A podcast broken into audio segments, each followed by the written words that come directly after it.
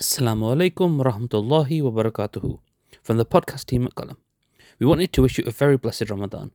This month you can expect daily uploads that will include reflections, khatiras and khutbas, all from our new campus Alhamdulillah. If you benefit from this content, please give generously at supportqalam.com. 100% of your donations goes towards the means of providing accessible Islamic knowledge to people around the world. Jazakumullah khairan for listening. بسم الله الرحمن الرحيم الحمد لله الحمد لله وكفى وسلام على عباده الذين اصطفى خصوصا على سيد الرسل وخاتم الأنبياء وعلى آله الأزكياء وأصحابه الأتقياء أما بعد If a person poured pure clean milk in a bowl that milk would only remain pure as long as the bowl is clean and pure. If the bowl becomes tainted, no matter how pure that milk is, it will ultimately no longer be desirable. It'll lose its any sort of effect that it has on the person. If a person wants to be satiated from it, it won't satiate them anymore. Now it'll mess their stomach up, it'll make them sick. One very unique thing about Islam is that we believe that Allah subhanahu wa ta'ala, in the heart of every human being, gave them a pure soul, gave them a clean, pure ruh. We don't believe in the concept that every human being is born in sin like other faiths do, that the essence of the human being is corrupted. There is no good in the human being. That's not what we believe. We believe that at the core of every human being is their ruh, and that is absolutely pure and amazing. But the vessel that it is in, this qalb, this heart, it must be kept clean and pristine as well. If a person doesn't take care of their heart and they allow for impurities to get in there, if they don't clean their heart and allow all sorts of dirt to cling onto it, no matter how pure the soul is from within inside, it won't be able to impact the individual on the outside. The problem is that shaitan took an oath before Allah subhanahu wa ta'ala when he was rejected by Allah subhanahu wa ta'ala for his arrogance and disobedience. In Surah Sad, verse number 82, Allah subhanahu wa ta'ala tells us the words of shaitan. قال فبعزتك لأغوينهم أجمعين he took an oath by the honor of Allah and said, I will misguide all of them. However, he had to make an exception. إِلَّا عِبَادَكَ مِنْهُمُ الْمُخْلَصِينَ Except for those from them that are sincere. Keep it pure. They don't engage in dark, murky waters. They are sincere and pure for the sake of Allah subhanahu wa ta'ala. When shaitan made this claim, Allah subhanahu wa ta'ala then responds to him in verse number 84 قال فالحق والحق أقول that I speak only the truth to you لأملأن جهنم منك وممن تبعك منهم أجمعين I will send all of you to the fire of hell every one of you you and your ilk will all go to the fire of hell therefore shaitan now looks for avenues to sway the human being to turn this human being away from Allah subhanahu wa ta'ala. Now, within every human being, Allah subhanahu wa ta'ala created something called the nafs. This word nafs is commonly translated in English as lower self. It is, for the most part, that force that pulls a person towards doing things that may be considered disobedience of Allah subhanahu wa ta'ala. Not everything of the nafs is disobedience. But it is very easily inclined towards disobedience. And shaitan latches on to this, and this is where he does his whispering. In the Quran, Allah subhanahu wa ta'ala tells us in Surah An-Nas, قل أعوذ برب الناس ملك الناس إله الناس من شر الوسواس الخناس that we're seeking protection from Allah from all of this الذي يوسوس في صدور الناس this waswasa means to whisper Shaitan whispers onto the human being, and his path to the human being is through the nafs. Now, the nafs is that part of the human being that carries some traits that are very important for the human being. For example, the ulama point out by saying the two major traits that the nafs, the nafs consist of are anger and lust. Shahwa and ghadab. Shahwa includes both batan wal faraj, that carnal passion, and also just the passion of appetite. Person wants to eat a lot. And then the second side is anger. The reality is that when these two are out of balance, the ulama point out, all other spiritual diseases then come into birth. So if you're looking for two things that you really need to control, and if you control these two, you actually have control over your nafs. And with time, the other illnesses will slowly become weaker and die away. It is lust and anger. This is why in Ramadan, we are told while fasting to not give in to any form of lust. And then Nabi sallallahu alayhi wasallam also tells us that if one of you gets into a confrontation while they're fasting, then he should say, فَلْيَقُلْ إِنِّي صَائِمٌ that I won't engage any further. I'm not going to fuel my anger because I am fasting. And fasting is a direct punch against my nafs to weaken it. Anger in itself is not a bad thing. And lust is also not a bad thing. Actually, both are absolutely necessary. They are both very much needed. But if they aren't controlled, then they run wild very easily. Some ulama compare it like a, a camel or an animal that if you feed it right and you help it grow, it'll be healthy and strong, obedient. But if you let it run wild, or if you don't look after it, that very same animal that was supposed to serve you ends up hurting you and destroying you. This is what Allama Busayri rahimahullah ta'ala wrote in his qasida. In the second volume, in the second chapter, he writes, وَالنَّفْسُ كَالطِّفْلِ إِن تُهْمِلْهُ شَابَ عَلَى حُبِّ الرِّضَاعِ وَإِن تَفْطِمْهُ يَنْفَطِمِ that the nafs of the human being, this lower self of the human being, is like an infant. وَالنَّفْسُ كَالطِّفْلِ The nafs is like a child, like an infant. إِن تُهْمِلْهُ If you let it loose, شَابَ عَلَى حُبِّ الرِّضَاءِ It'll continue to nurse even though it's in an older age.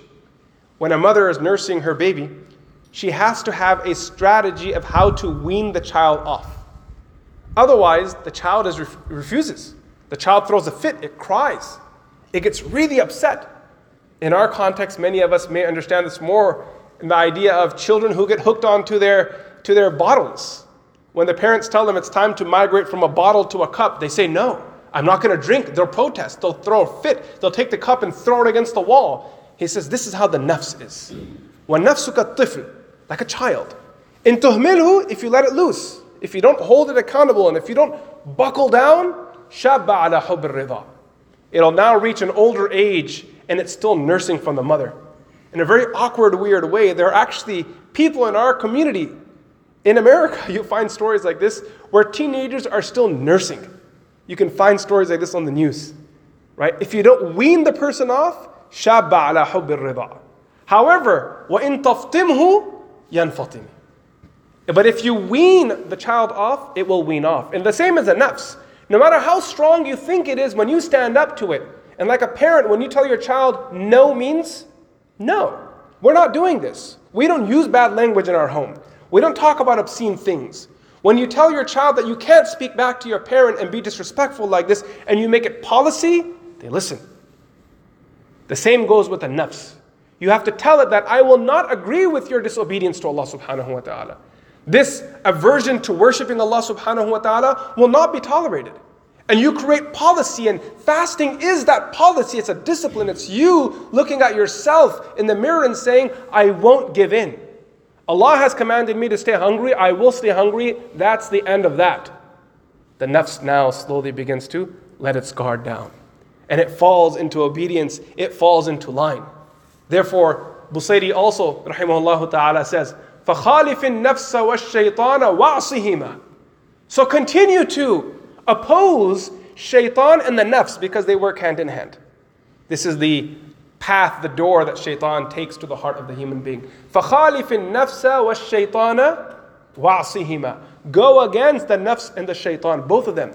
وَإِنْهُمَا مَحَّضَاكَ النُّصْحَ فَاتَّهِمِ And even if they make it sound like they're being very sincere to you, وَإِنْهُمَا مَحَّضَاكَ النُّصْحِ If they make it seem like if shaitan says to you, no, I got your back, trust me, This is what you need to do, and it's clearly a sin.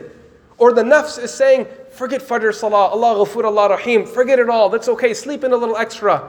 They may present themselves as if they're being very sincere. وَإِنْهُمَا مَحَّضَاكَ النُّصْحَ فَاتَّهِمِي Be very careful.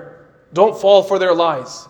They are expert liars. Shaitan is very delusional and he is very good at deluding other people. Your job is to align with the sunnah of Rasulullah sallallahu alaihi wasallam, with revelation, opposing your nafs, your lower self, and not giving in to your temptation. In the Quran, we see that Allah subhanahu wa ta'ala makes reference to this word nafs in different ways. So sometimes the word nafs literally means a soul, a nafs bin nafs, one life for another life in terms of retribution if a crime is committed. Similarly, we find the word nafs being referred to as the self, that a person's whole existence is called a nafs. But this nafs has also been used to refer to this this doorway that shaitan uses to come at the heart of the human being. The Quran categorizes nufus into three categories. That there are three types of nafs that exist. This is an important discussion because it's an opportunity for us to engage in a brief self evaluation. Where am I? The worst of these three is what was mentioned in Surah Yusuf. Inna nafsa la ammaratun bisu. The first is that nafs. So this is the weakest one. Weak in the sense that this nafs has not been tamed. It is a complete mess. There is no control over it, no discipline at all. It runs after its desires. It is in love with everything material. It has no interest in the akhirah and is fully invested in this dunya.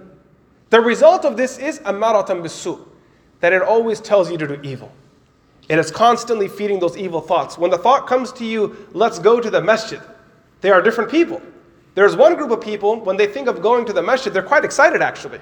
I'm looking forward to this. This is going to be a break from the busy day. Another person thinks of going to the masjid, their dad says, let's go, and they're like, oh gosh, this again.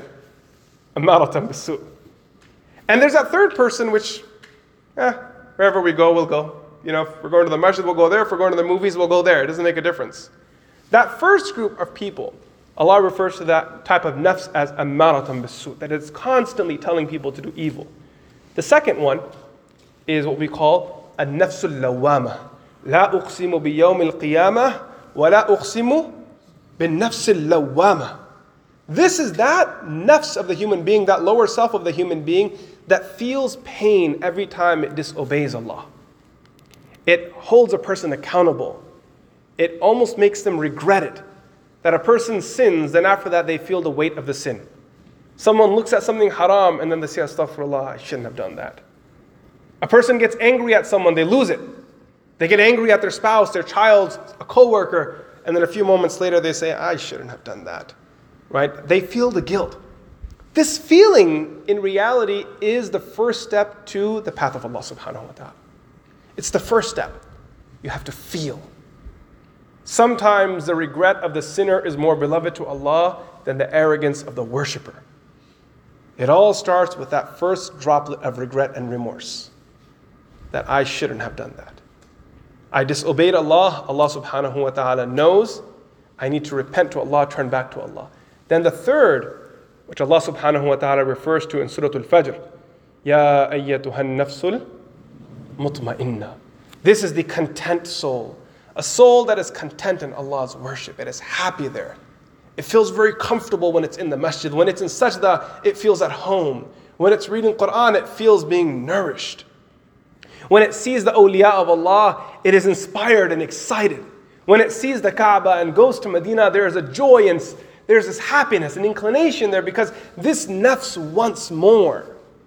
This is of that person who has ran a tight shift on their nafs. They're holding it tight, they're holding it accountable. They're constantly working on it, not letting their temptations or anger get out of line. This is where we all wish to be, inshallah. I'm going to close today with a dua of Rasulullah sallallahu alaihi wasallam. There is a lengthy dua that the Prophet sallallahu alaihi wasallam would make that's narrated by Imam Muslim rahmatullahi alayhi in his Sahih. I'll share the dua with you. I won't translate it all because it's a little long. but you can check it on your own and ideally memorize this dua and make it a part of your daily routine. The Prophet ﷺ would say, Inni a'udhu bika min al-ajzi wal-kasli wal-bukhli wal-harami wa adhab al-qabri اللهم آت نفسي تقواها وزكها أنت خير من زكاها أنت وليها ومولاها Beautiful dua. Um, honestly, there's this a whole discussion just on the beauty of this dua. We continue. اللهم إني أعوذ بك من علم لا ينفع ومن قلب لا يخشع and this is the part that I wanted to bring up ومن نفس لا تشبع Oh Allah, save me for a nafs that has never satiated that just wants more and more and more and more. After one zina, the next zina, after one intoxication, the next intoxication, after one meal, another meal, it just wants more. After you finish the meal, the first thing you ask is, What's for dessert? Chai kabari. When is the tea on its way? Just wants more, more, more. وَمِن دَعْوَةٍ لَا, وَمِن دَعْوَةٍ لَا يُسْتَجَابُ لَهَا. And oh Allah, save me from a prayer that isn't accepted. May Allah subhanahu wa ta'ala accept from us all and grant us all tawfiq and strength. Wa sallallahu ta'ala ala Sayyidina Muhammad. Assalamu alaikum wa rahmatullahi wa barakatuh.